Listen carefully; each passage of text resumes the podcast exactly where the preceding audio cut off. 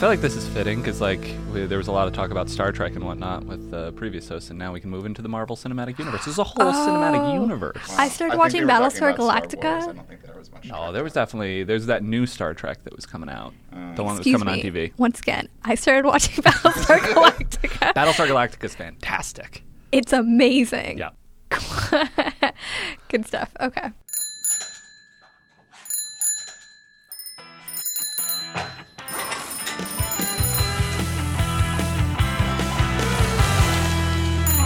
Hello and welcome to another episode of the Bike Shed. I'm Chris Toomey, your host, and I'm joined today by Rachel Mathew.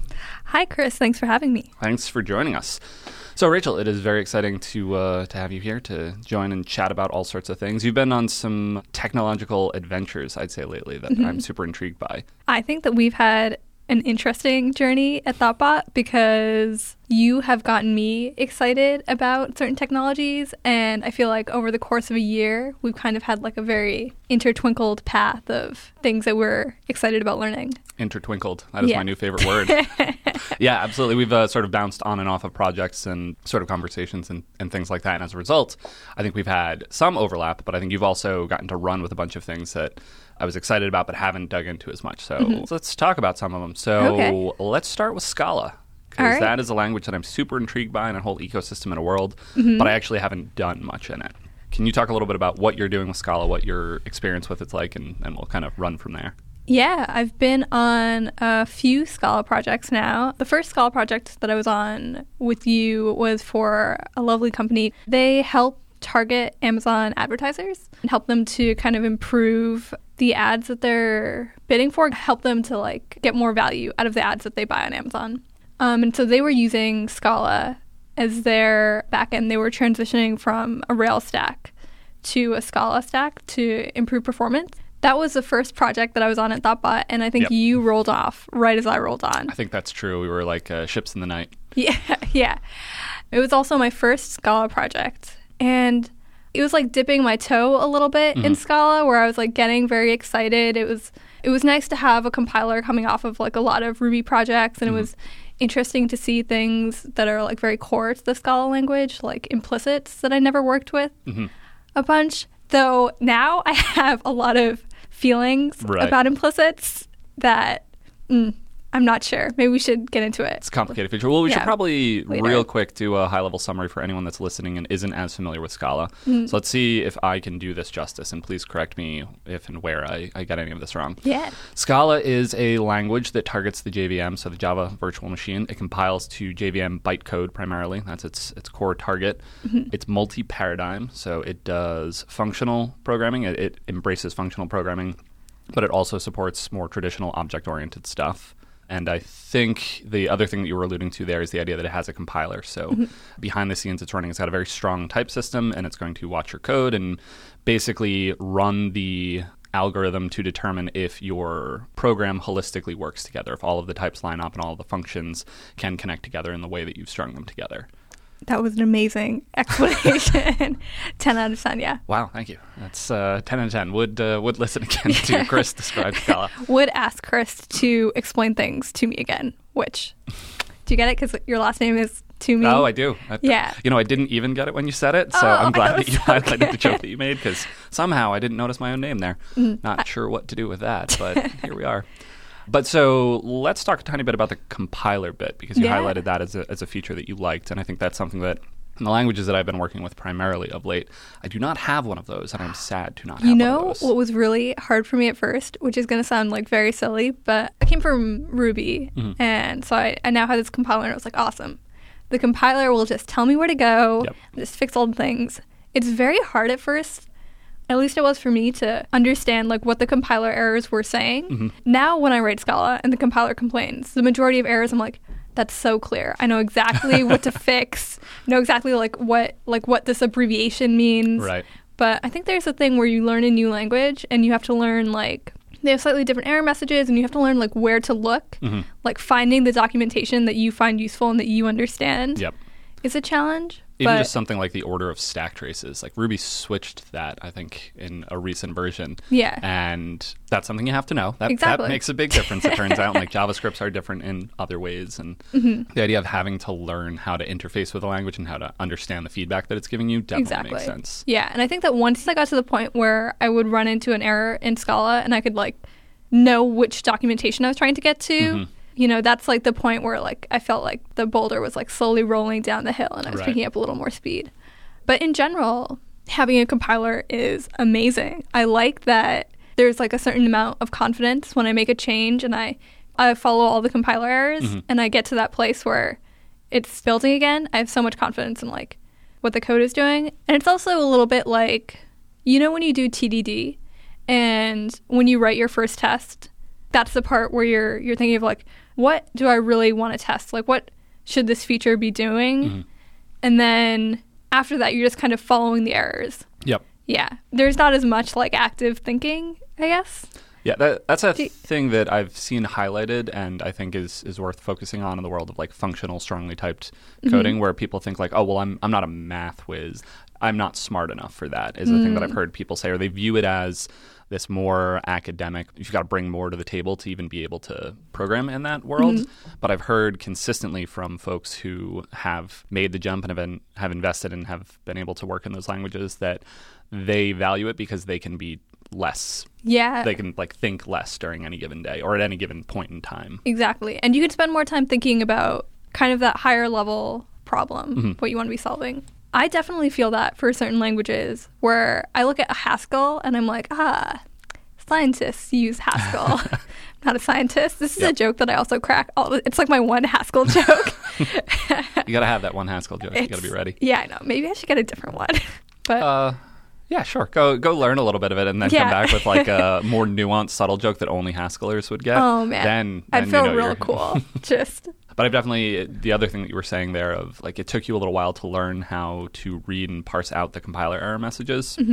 And once you did, you were able to use that more. But one of the things that I've heard about various different compiled languages is that there are better and worse error messages. Yeah. Oh, that is definitely. something that the people that are actually developing the language and the compiler and the runtime and all of that. Mm-hmm. Some of them spend more time on it. Some of them spend a bit less time. Certainly, Mm-hmm. the little bit of time that I spent in Haskell, I found those messages very opaque, very Ah. hard to read and follow. But to contrast that, the Elm language has spent a ton of time trying to make their error messages as friendly as possible, even to the point that they they print out a little paragraph that's like, "Hey, as I was following the types as they flowed through your program, I noticed something that didn't line up. You used a string here, but I think you meant to use an integer." wow, that's the kind of thing that warms my heart Yeah. as a developer. They like draw little red squigglies, they'll print out the line of code and they'll highlight things and it's very very impressive what they're able to do. yeah. it's really great that they put that amount of effort into it. Mm-hmm. TypeScript actually just recently released version three, uh, and part of what they did with that was to improve error messages. Yeah. And it, they basically there's a whole bunch of stuff in the release notes that are like, we did this and this, and look at all these great things, and now there's this other fancy higher kind of type thing that you can do. I don't know that that's a real higher kind of type's a phrase that means something, and we've talked about it in previous episodes, so I want to be careful with that. But Mm-hmm. we've added all of these wonderful features, but also here's a screenshot of what the error message used to look like, and here's what it looks like now. And it's like, Mm-hmm. oh, sold. That's it. That's the thing that I wanted. I wanted it to just tell me when I use a string and it should be an integer. Got it. Mm, yeah. I think Scala is like very half and half. Some of their error messages are super clear and I know exactly what to do, and some of their error messages are say you're like missing an import from something. It'll throw like a completely like unrelated change and you're like, "Oh, I can't find this implicit." Where you're like, "Oh, I didn't even know that you wanted that. Why are you asking for it?" I didn't think that was a thing. Just I had an interesting experience with uh, Alex, who's another developer here at Thoughtbot. We're working on a project together this Friday, and he hadn't done any Scala, but he does a lot of Android, and so Mm-hmm. he's kind of familiar with just working with typed languages. Yeah, um, between Java and Kotlin are the yeah, two that he's using. Exactly. He mentioned that, like, from looking at the compiler errors, he felt like Scala was a little less beginner friendly, Hmm. which I think there's like a sweet spot where you have a good perspective of you go from being a beginner and you're like, I don't know what any of this means to Yeah. you're a little bit better, but you remember like the challenges that you faced, and then you use the compiler for a long time and you're like, it's so clear. hmm You know? Yeah, you forget what it's like to be a beginner, and you forget that that thing that now is very clear to you is completely opaque to someone who doesn't have that. Yeah, which I think is why it's so important, like to learn in groups and to like. Mm. It's not only important to have people who are really good at a language teach you, but it's also important to have people who can relate to you. Yep. Yeah. There's uh, oh, I forget what the name of it is, but there's that idea that the ideal person to teach you something is the person who's one rung above you on that learning ladder because Yeah. they still have the empathy for the types of problems and the types of misunderstandings that y'all be having at Mm-hmm. that point. That makes so much sense to me. Yeah. Yeah. So now we can do this at Thoughtbot from time to time where we have Mm-hmm. one person who climbs their way up the ladder, fights to get to the top, and then like throws down a rope and starts to pull everybody up, and then that person pulls the next person up. And Yeah. but I think that's a really good model for how learning should happen in most organizations. No, I totally agree. Yeah, there's definitely a camaraderie of like if you're pairing with someone who's maybe like slightly more experienced than you and you guys reach a problem that, you know, both of you aren't familiar with, debugging that together, I think it's like a really sweet spot of Yep. solidifying understanding. there are certain classes of things that I think uh, lend really well to pairing specifically. Mm-hmm. Things like we're going to design a new architecture within the system, a new feature, like a new big thing. Oh, okay. I think basically, Yeah. as a rule, that should be done with a pair. That Oh, should, so that should not be one person just off on their own. Because that often becomes like, all right, I've changed every file. I feel lost. Yep. Yeah. And so someone else trying to review that is like, "Yep, seems like you changed all the things. uh, I bet you thought pretty hard about this. So cool, looks good to me." Yeah, Matt, another developer here at Thoughtbot, made a really big refactor in our project that if he hadn't like constantly been like talking to me mm-hmm. about what he was planning and if we hadn't constantly been looking at code together, I would have just been like either burn it all down or just don't do it. I don't know. Yep. I've talked with Matt a few times about his work on Scala, and one of the things that he's highlighted is that the compiler is amazing, and the mm-hmm. compiler lets you dig into a large scale refactoring basically anywhere. You start somewhere, you change a fundamental data structure, and mm-hmm. then you just follow the error messages. Yeah. You keep chasing them down and you fix all of them, and then suddenly you get to the end and you're like, okay, I, I changed 2,000 lines uh, and I fundamentally re architected the system. Uh, okay. Uh, and basically, what he was describing is that may not be great. Like, it's great that he's able to do that and that a developer in a large scale system like that is able to make that sort of sweeping change and still have confidence in it. But now, for a reviewer of that PR, you're like, oh, cool. But yeah, I will, I will say to your credit, I lurk in our Scala channel in Slack, uh which is mostly just you and Matt having conversations right now, and it's it's great. But occasionally, I noticed something that y'all do, which is there's a large PR that comes through, and you're like, what, "Can we talk about this one in person? Can we walk through this together?" And I think that's a great habit to be in. Is like this Mm-hmm. is big enough that this warrants some face words, and Yeah, I think that both of us are um, definitely the type of developer where we it, we see something large and we're like, okay, I maybe don't understand this, and that's okay, and you're gonna have to explain it to me. I think that statement right there is one of the mm. most undervalued and important statements of like, mm-hmm. huh, I don't understand this. Yeah. I'm okay with saying that out loud. I don't feel bad. I feel like this is a lot of code. This is a big change. And it is perfectly reasonable for me to say, I don't understand this. Mm-hmm. I see from time to time when I go into client projects, cultures vary from organization to organization. And Yeah, definitely. I think that's one of the things that we try pretty hard to encourage is like everybody's going to have a different knowledge set. Being comfortable raising your hand and saying I don't know mm-hmm. is a super important thing to do and I'll actually go to the point that whenever I'm new at a client, I sort of have a built-in lack of knowledge. Yeah, And I also have sort of I've, I've attempted to build this resiliency up in myself to be like, all right, I'll raise my hand and say I'm the one who doesn't know, but I'll lean on that even more strongly when I join a team. I'll be like, I actually do know what this one means, but it's an But it- acronym that we yeah. keep throwing around, and I can see some people sort of disconnecting when that one's said. So I'll ask that question somewhat proactively Mm-hmm. and try and be the canary in the acronym mine. That's Yeah, a terrible analogy, so but here we are. Oh man. It's really easy when you're just in an organization for a long time to just forget like what the actual underlying thing means and Yep. sometimes you'll be like, "Oh, what does that acronym mean?" and just no one will know. Oh, Like, those are the best. I mean, the ones where like everyone has a shared understanding of what it represents, but no Yeah. one can actually define what the letters of the acronym mean. Yeah, it's such a good moment when they're all like, mm.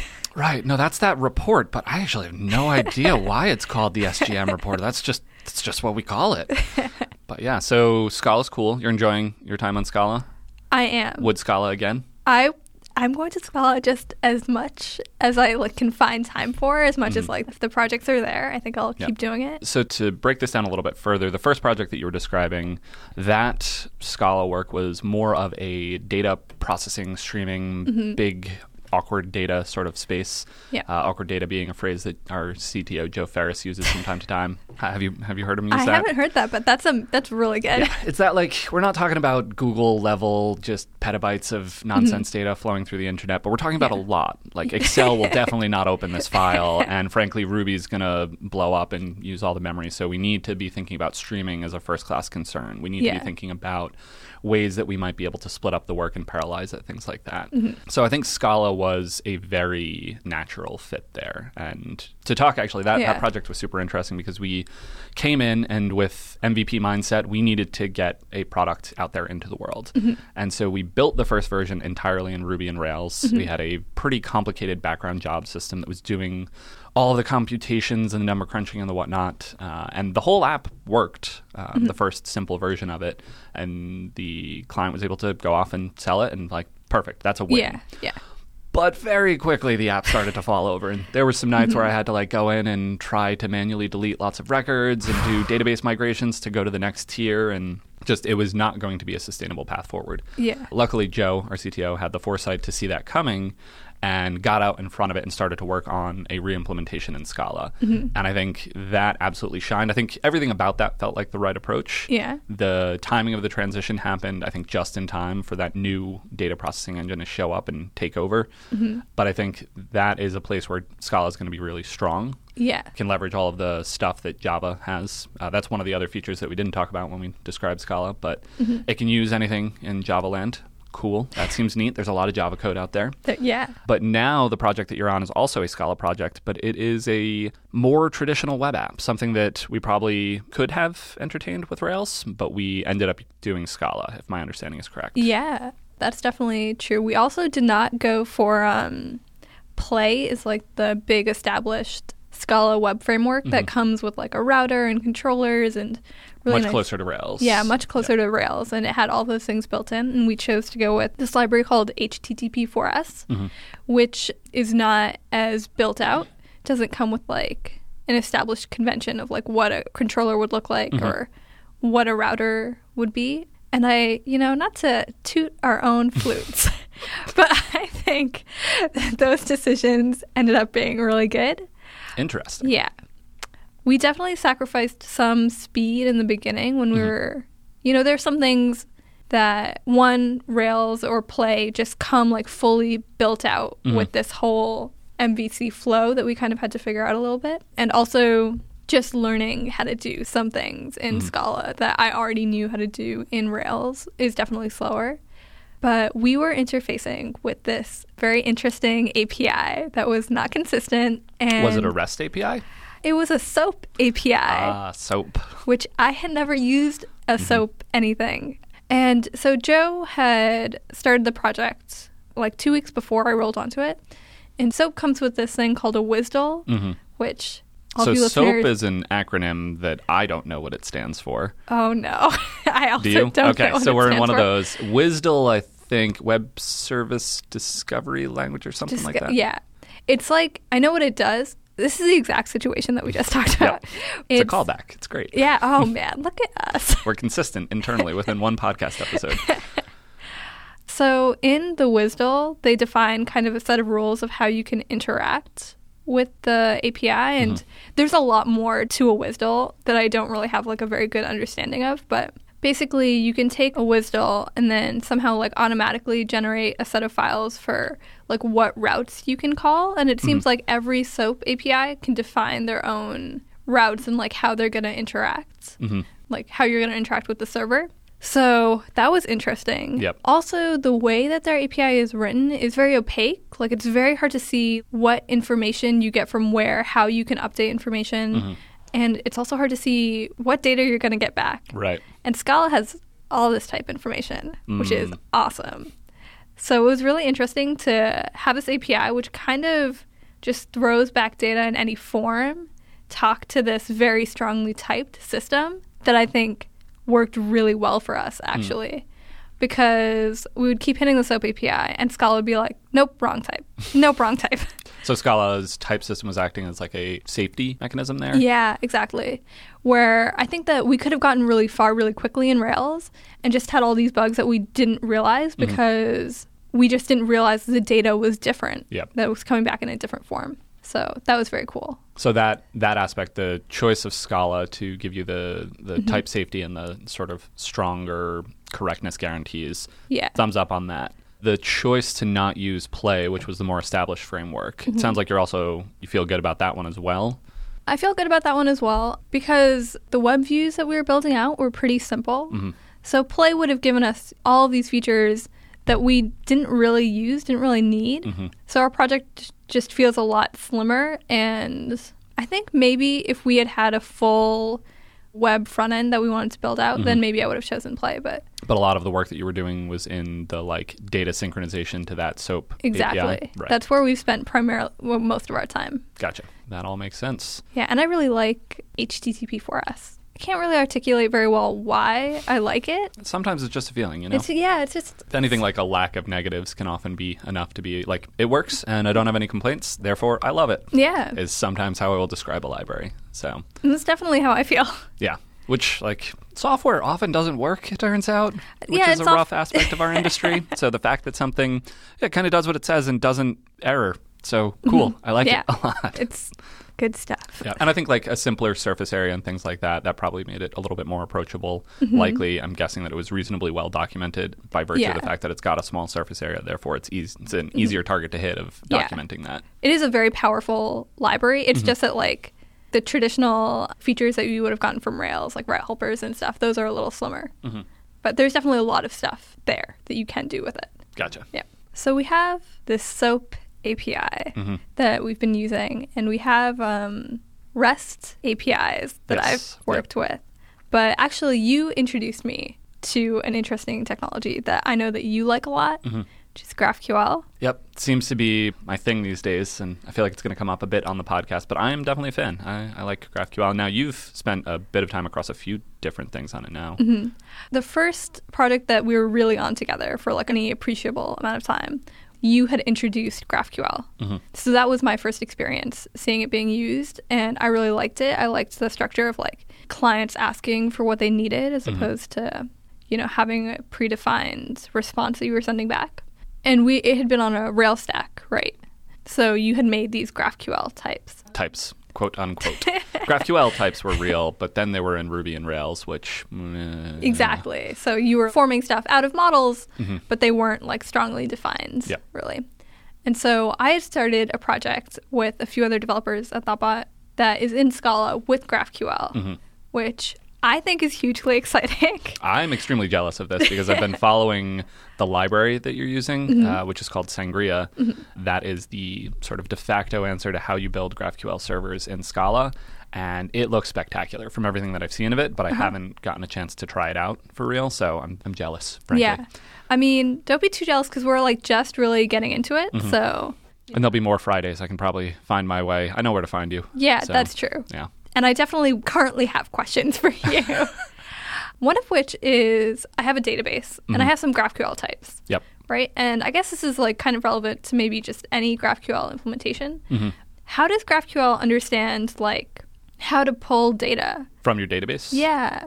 Short answer it mm. doesn't. Okay. This is one of the things that I think is particularly subtle about GraphQL is like what is GraphQL? Yeah. Yeah. And one of the ways that I've attempted to describe it is more by what it isn't. Okay. So GraphQL is not a transfer protocol. It is mm-hmm. not HTTP or anything like that. We're still going to be using HTTP. We're going to use a subset of it because we're being weird about it. But basically, there's a Yeah. single request that's made to the server. You hit the endpoint, you get the data back. So we're still using HTTP. Everything's normal there. You're not mm-hmm. required to, but typically that's what's happening. Okay. It's also not a serialization format. So typically we're using JSON. Mm-hmm. We'll take whatever the query is, get some data, and then turn it into JSON and send it over the wire. Yeah. Again, not a requirement. We could use weirder stuff like a binary uh, serialization format if we wanted to really compact things down. Okay. But I almost every implementation I've seen uses JSON, so it is not that. It is also not your database layer in any way. So there's no requirement for a graph database or anything like it. We're able to use most of the implementations I've seen are using Postgres because most of the apps that we work with use Postgres Yep. and traditional table based everything there. So the alternative would be something like I want to say Neo4j is the one that I'm thinking of, but it's a, a graph database specifically. Oh, Okay. Okay. Don't need that. That's not the thing. Which Additionally, nice. yes, I, I've I've heard of people actually trying it, and that's an interesting thing. And Mm-hmm. but that is definitely not a requirement. Yeah. It's also not your model layer. So in a Rails app, you'll typically still have all of your database models, your your active record, application record, I guess, are the instances that they are, Uh-huh. and those are wrapping database tables or having any sort of query object. Those are still things. So basically.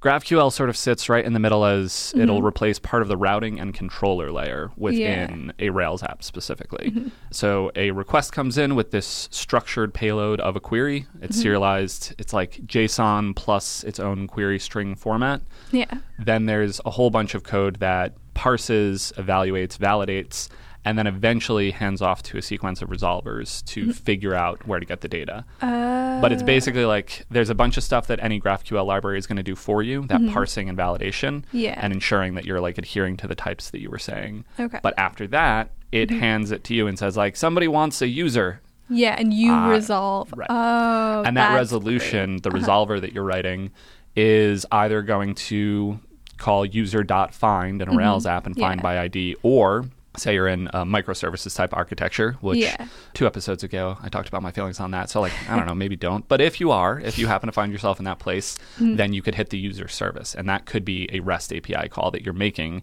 Okay. and your GraphQL API is wrapping up all of that and hiding those details, the Yeah. microservice fracturing, and actually presenting a unified front back out. Mm-hmm. So it can be a database call, it can be pulling from any sort of cache, it can be pulling from a REST API. Yeah. But it's anything, and, and it's 100% on you to implement that. Okay. So GraphQL doesn't really know anything about that. All right, that makes so much sense. That's like something that I had seen those resolver functions, Mm-hmm. and I was like, oh, you like put the data, you tell it where to get the data, and then now it kind of just had a great clicking moment. Awesome. That's Yeah. uh, that's the goal with the podcast here is to have as many of those clicking moments as, as we can. The Scala implementation of GraphQL makes me imagine this really beautiful future where I have some Scala types. hmm And Sangria has this excellent thing where you have to define GraphQL types that it exposes, but if you have a Scala type, you can use these macros to just derive what the type should be based on your Scala type, Right. which I think is amazing. So I could have Scala types, use a bunch of macros, expose some GraphQL types, and then the client would talk to my GraphQL API hmm and would have a direct understanding of what my ER diagram looks like. hmm And I don't know if you've ever had this, but say you have a bug in one of your endpoints and like an iOS developer comes to you and it's like, oh, like this status is incorrect. It should Mhm. be something else.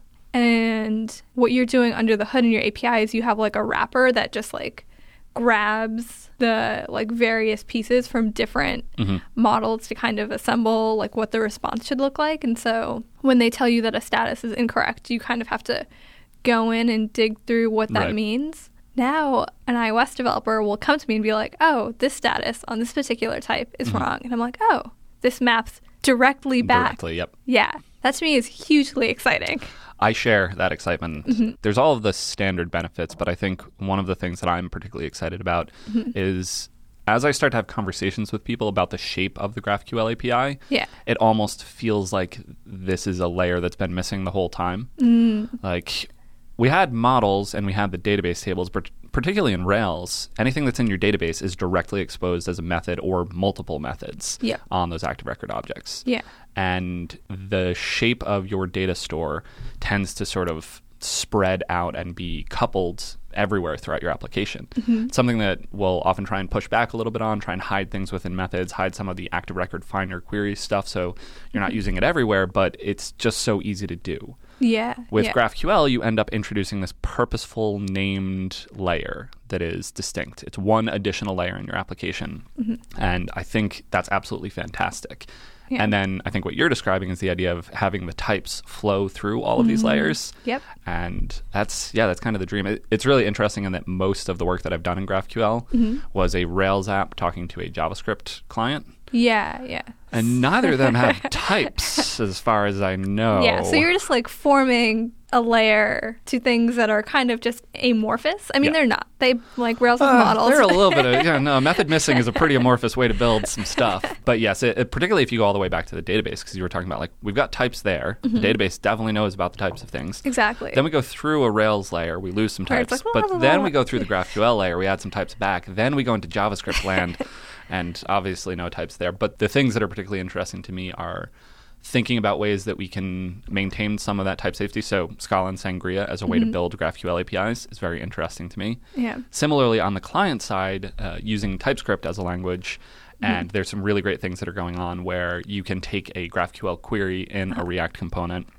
run a little bit of generator code, Yeah. and it will spit out the relevant record type essentially to match with that. So it's, it's like I already know the type of the thing that you're going to get back because it's informed by the schema. The schema enforces the valid range of types that we can see here. So we can do that. And I don't have to write it now. I can have that auto generated and validated and mm-hmm. even I can have the CI process manually update that every time we build to make sure we're always in sync with current production or whatever it is we want to Yeah. do. And yeah, there's some there's some very interesting stuff. Mm-hmm. I'd be in interested to hear about what it's like for a mobile developer to Mm-hmm. work with GraphQL. If it's, you know, the promised land that we're really excited about or Yeah. If it's a little more complicated than that. I also would be very interested. The dream that I have in mind for GraphQL is the like power it gives to a platform. So like if you're building an app and Mm-hmm. it's got a single web interface, like well, let's probably build that in Rails and keep it simple. Yeah. But when you start to build out a platform, a thing that's going to have many different facets, many different types of clients. When I Mm-hmm. say clients, I mean like an iOS client, an Android client, a web view, but there's also this other web view because it's a two-sided marketplace and Uh-huh. then there's this third one and weirdly there's even this fourth one and each of those might have their own iOS and Android apps and suddenly it's like, "Oh, okay. Yep, gotcha." Yeah. And having GraphQL at the center of that being like sort of the single source of truth Mm-hmm. and then allowing those types to flow out and doing all of those nice things. That's the dream. I've, I'm also interested to hear how it Yeah. goes for mobile developers. Mostly, I've, I've heard good things though, anecdotally. Particularly, I think Facebook uses it inside of their iOS app and their Android app, and everything is built on top of it now, and that works out really well. And they have CodeGen mm-hmm. and things built on top of it to make that whole process a little more seamless. Mm-hmm. But I would love to see, like right now, the project that you're working on is building a GraphQL API that we have a mobile app. Mm-hmm. We're we're rebuilding all the things at once, which is the thing that I don't know. That's a lot to do, but here we are. It's fine. It's fine. No, we maybe no, wouldn't a lot, recommend it it's a to a client, but when it's fun Friday time, then Uh, we can boil the sea a bit. But yeah.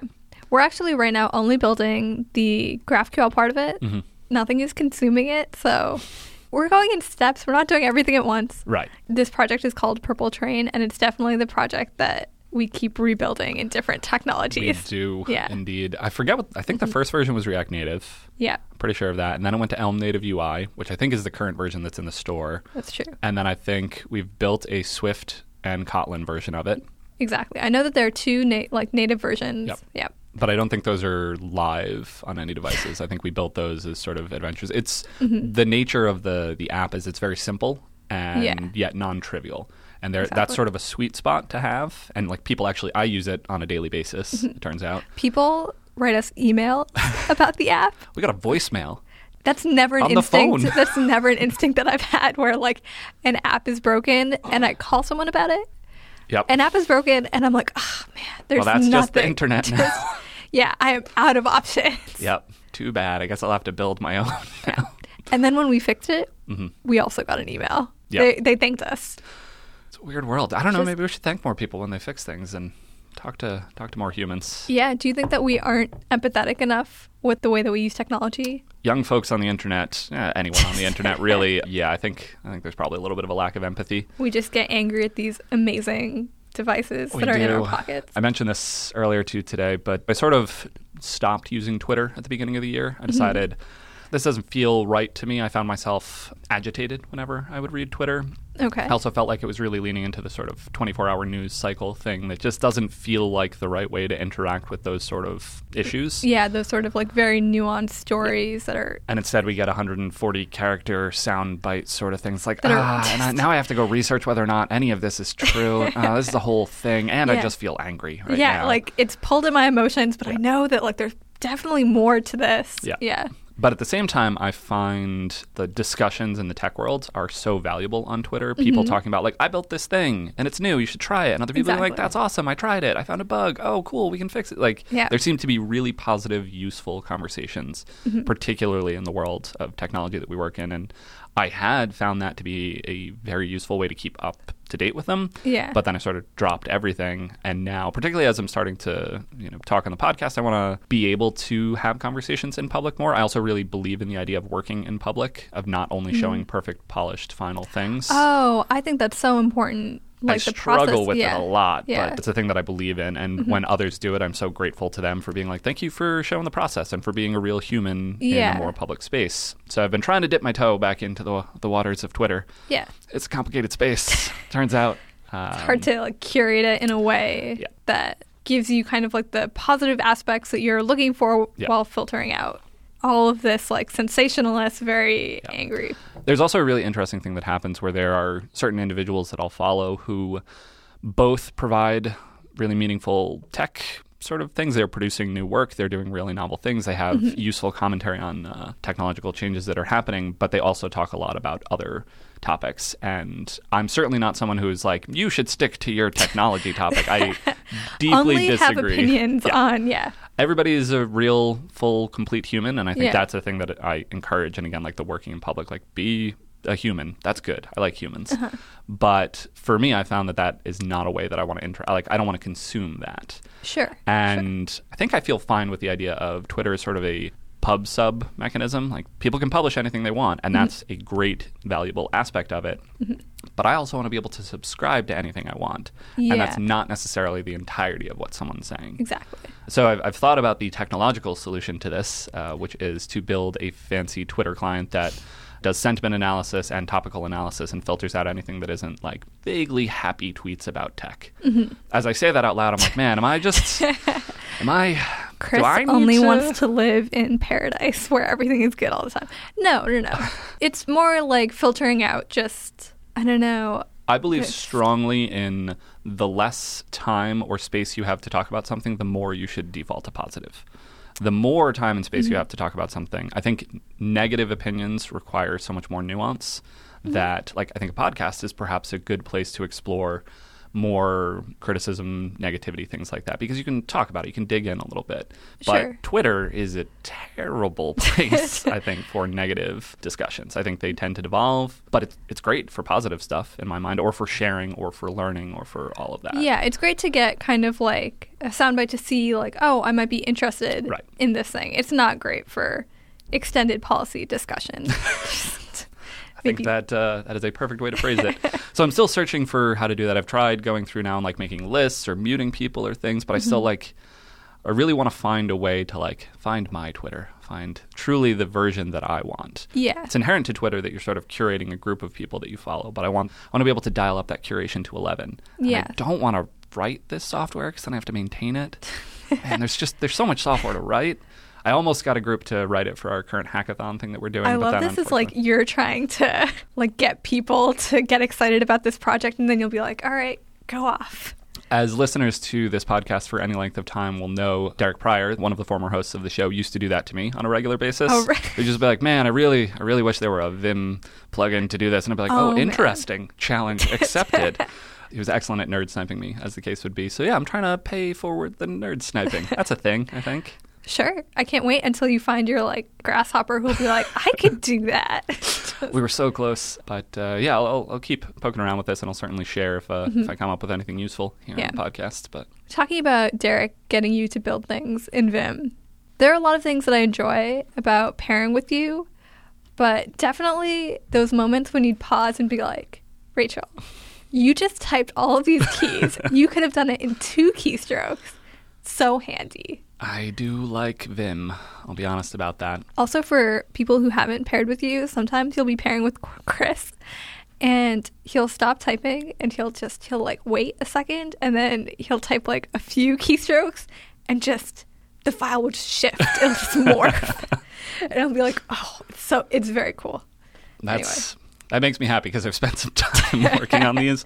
Perhaps an outsized amount of time, uh, some would say, but it's sort of like Vim and workflow sort of things end up in my hobby space as well. Mm, I try to be purposeful about not letting them bleed into like client time. I think that's that's precious, and I should be working on the thing. But Yeah. then I'll sometimes like write a note to myself of like, I didn't like how long it took me to do this thing in Vim today, so here's a note for future me, and then future me gets to work on that. Oh, problem. that's But- so useful because I, you know what I find hard is I'll be, you know, just coding along and I'll be like, oh, there's definitely a better way. There's definitely like a workflow improvement there. Mm-hmm. Yeah. Won't write it down, just floats out of my mind. And then I kind of plateau in Yeah. my in my workflow where it's like fine right now, it's workable, but it's not really like continuously improving, Mm-hmm. Right. which is something I would like. I try and capture them, and then I also try and keep a list that I'm reprioritizing regularly. Of Mm-hmm. like, yes, I'm. You know what? Now that I think about it, I really do feel that pain a bunch. Yeah. And because I'm feeling it a bunch, it has crossed the threshold into this is valuable for me to try and automate or improve or, or build something around. Uh, Mm-hmm. Yeah. If you're wondering, yes, I have spent a bunch of time building the utility that I use to capture those sort of thoughts without losing context on the thing that I'm working on. It's not perfect. There's Uh-huh. more work to be done. Do you find it hard, like, you have this problem that you face all the time, so mm-hmm. you come up with some macro or keyboard shortcut that'll help you avoid that. Mm-hmm. Do you find it hard to, like, integrate that shortcut, to remember it, to go back to it? Sometimes that's actually, I think, a really good heuristic for whether or not I keep a given piece of automation. So I might mm-hmm. write some code and I'm like, oh, cool, I made this thing that works, Yeah. but I forget to use it. And if I recognize that I've not used it in mm-hmm. months, I'll typically just delete it at that point because all code has a cost. This is a thing that I, I feel pretty strongly about. Okay. So if you're not using code, we should delete it. And that holds true even for my preciously built little workflow If you make- If you make, like, a small keyboard alias and you forget to use it most of the time, then, like, every once in a while you use it, would you delete that? Does that hurt you? it's taking up space in the like the namespace of potential mappings. Like there's only so many. Yeah, oh, Even in is- Vim, which has yeah. a lot of space, there's. Uh-huh. still a limited space. So I sort of want it to be the list of things that I actually use. I'm not that actively going. I'm not like once a week I go and I file down the thing. No, it's more if I happen to be adding something to the file that's adjacent to it. I'm like, oh man, I never use that. Whatever, I'll just delete that now. Mm-hmm. Yeah. Uh, but it's not more purposeful than that. Okay. But yeah, it's that, um, seems, that seems fair. yeah, perhaps unsurprisingly, I've thought a bunch about how I think about building workflow optimizations. But I think we can probably leave that for a future discussion and wrap it up here. Yeah. Rachel, thank you so much for joining me. This has been an awesome conversation.